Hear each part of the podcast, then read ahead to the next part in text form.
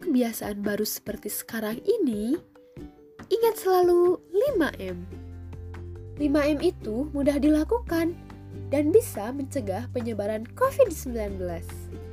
5M itu memakai masker, mencuci tangan dengan sabun dan air mengalir, menjaga jarak minimal 1,5 meter, menghindari kerumunan, dan makan makanan yang bergizi.